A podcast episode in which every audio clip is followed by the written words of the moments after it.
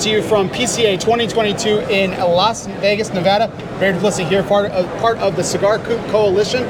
Ben Lee behind the camera, Will Cooper over there. We're standing, I keep saying sitting. We're standing here with the awesome James Brown of Oveja Negra.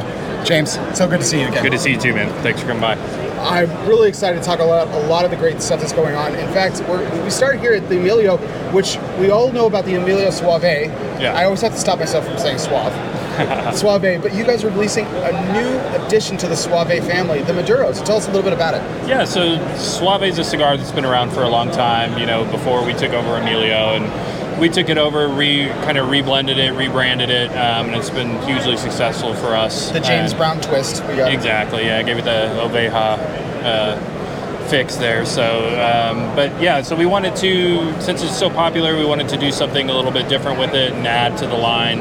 And so we decided to do a Maduro version of it. The Maduro Suave is going to be the same filler components as the Connecticut Suave, except with an Ecuadorian Maduro wrapper. Perfect. So the three Vitolas that we see on display are going to be the three ones available. Exactly. 6x50, 5x50 Robusto, and a 7x48 Churchill? Correct, yeah. And when can retailers expect to see these on the shelves?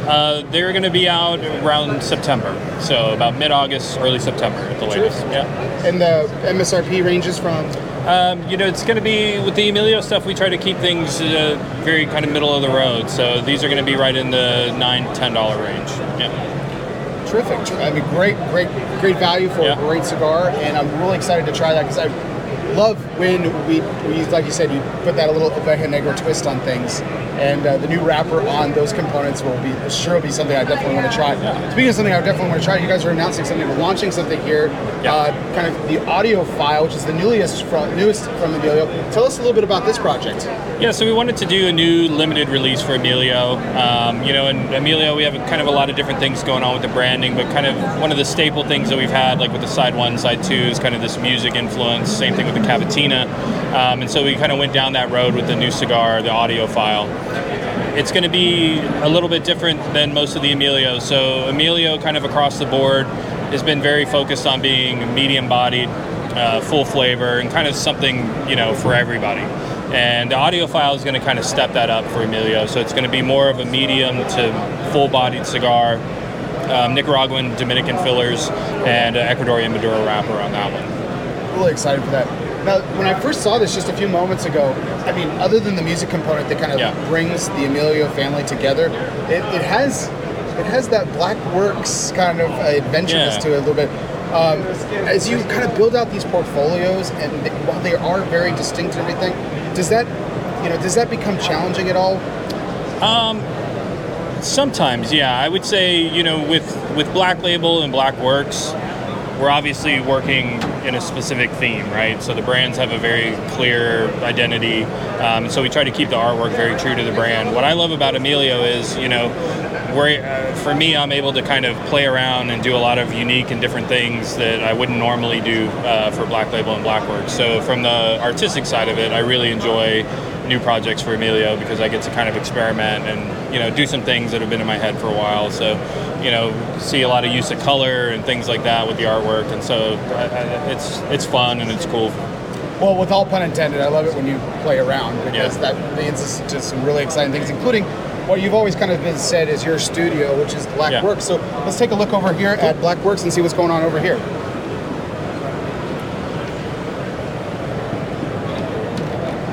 So we've got the, some news that came down yesterday was that you're bringing a perennial favorite of one of mine and so many of your fans and consumers is the Killer Bee is now regular production. Yeah, the Killer Bee Connecticut, yeah. So we, you know, Killer Bee's been around for a long time, the Green Hornet, and a few years ago we did the Killer Bee Connecticut, which was a huge success for us. It was actually the first Connecticut cigar that we ever put out. And you know, people just absolutely fell in love with it. It kind of had its own cult following, people seeking it out. And so we gave it some time and wanted to bring it back and just decided that, you know, it's popular enough that, you know, we didn't want to frustrate people again with it being in and out so quick. And so we decided to incorporate it into the core line of the Blackbird Studios. Terrific. And so, but the project that I think a lot of the Black Works fans out there are really clamoring at for. Yeah. Last year you guys put out a fantastic, beautiful project. This is a beautiful cigar in a project, yeah. And it's the Shaolin. So talk to us a little bit about that. Yeah, so, you know, like I said, Killer Bees, over the years, have had a lot of different iterations, and we kind of had a lot of different versions of it that we played with over the years that were on the back burner. And so the Shaolin was one of them. We wanted to do this really cool, like, bellicoso shape, which is kind of where the idea started with. And so, yeah, it's kind of a beefed up version of your regular Killer Bee. So it has a bit more strength, a bit more spice component to it. And with the wrappers, we ended up doing a Mexican San Andres with a Connecticut shade twist on it, and then the Candela closed foot. And so, yeah, it's a really cool project, and, you know, I'm really excited about it. I think it's one of the best versions of the bee that we've done so far. I love hearing that. That's really exciting. I mean, and to cap it all off, it's beautiful as well. It's an art in a cigar. Yeah. Every year, James, I get more and more amazed by what you're able to do with tobacco.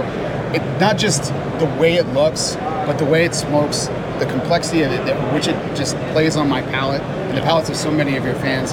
I mean, do you ever think you'll get tired of playing around, as we kind of been talking about? I don't think so, man. You know, that's what I'm really passionate about. You know, is I always tell people, like, it's great having the brands and the U.S. side of things, but really my driving force to get up every day is to make cigars. So I love being at the factory and experimenting and trying to do things in a new and unique way. And, you know, cigars like the Shaolin allow me to do that. And so it's always exciting to put out a new stick like that. And really, not only showcases, you know, what I do as a blender, but it really showcases the artisanal quality that our rollers and bancheros have, you know, as far as making cigars. Well, anyone that knows your backstory, knows your journey, James, knows that it was a long road to get to this, and filled with amazing adventures and amazing things.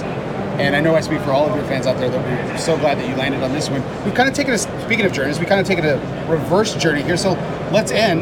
Yep. We're all started with Black Label. So What's going on with Black Label this year? Yeah, so Black Label this year, you know, to kind of finish out the year, we're going to have Morphine coming back. So we gave Morphine a break last year. So we've been making that since 2014. So it's our oldest LE.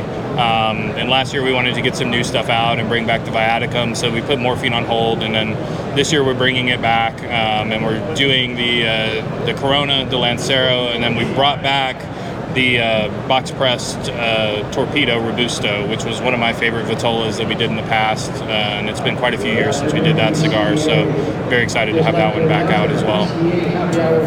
James, thank you so much for taking some time with us today. Man. We're really looking forward to everything from Oveja Negra brands.